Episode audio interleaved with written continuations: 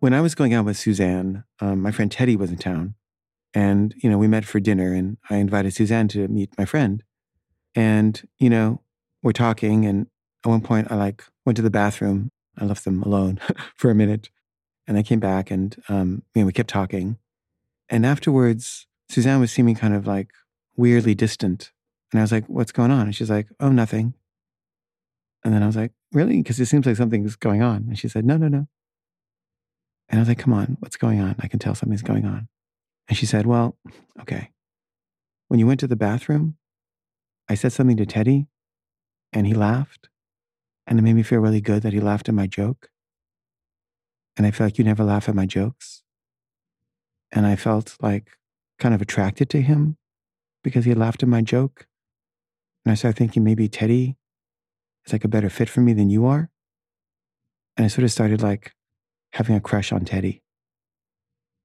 And I was like, Really? You have a crush on Teddy? Because he laughed at your joke? And she was like, I know it sounds stupid, but it really means a lot to me that he finds me funny and you don't seem to find me that funny. And I was like, I laugh at your jokes sometimes. And she was like, Not very often. He was laughing at like all my jokes.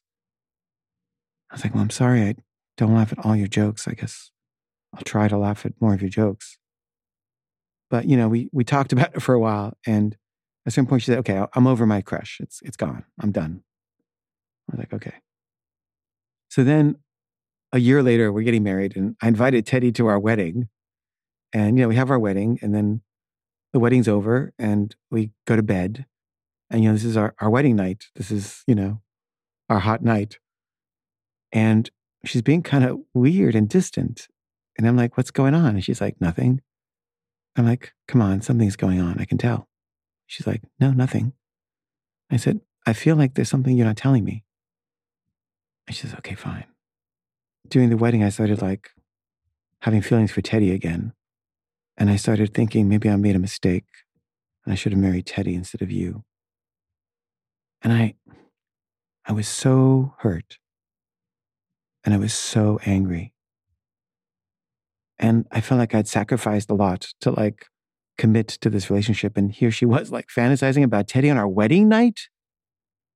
And I didn't know what to do. I, I was I was considering angry sex, but I think in the end we didn't have sex at all.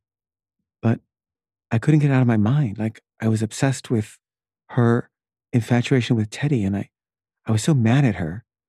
And, you know, our relationship never recovered from this. Like we had a horrible honeymoon and then we had a horrible marriage for like another year. And then when we broke up, I was like, you know, okay, now you can go do your Teddy thing. Good luck with that. And I was still friends with Teddy. so he would tell me like that they were hanging out and they were playing tennis and stuff, but he was never really that into her.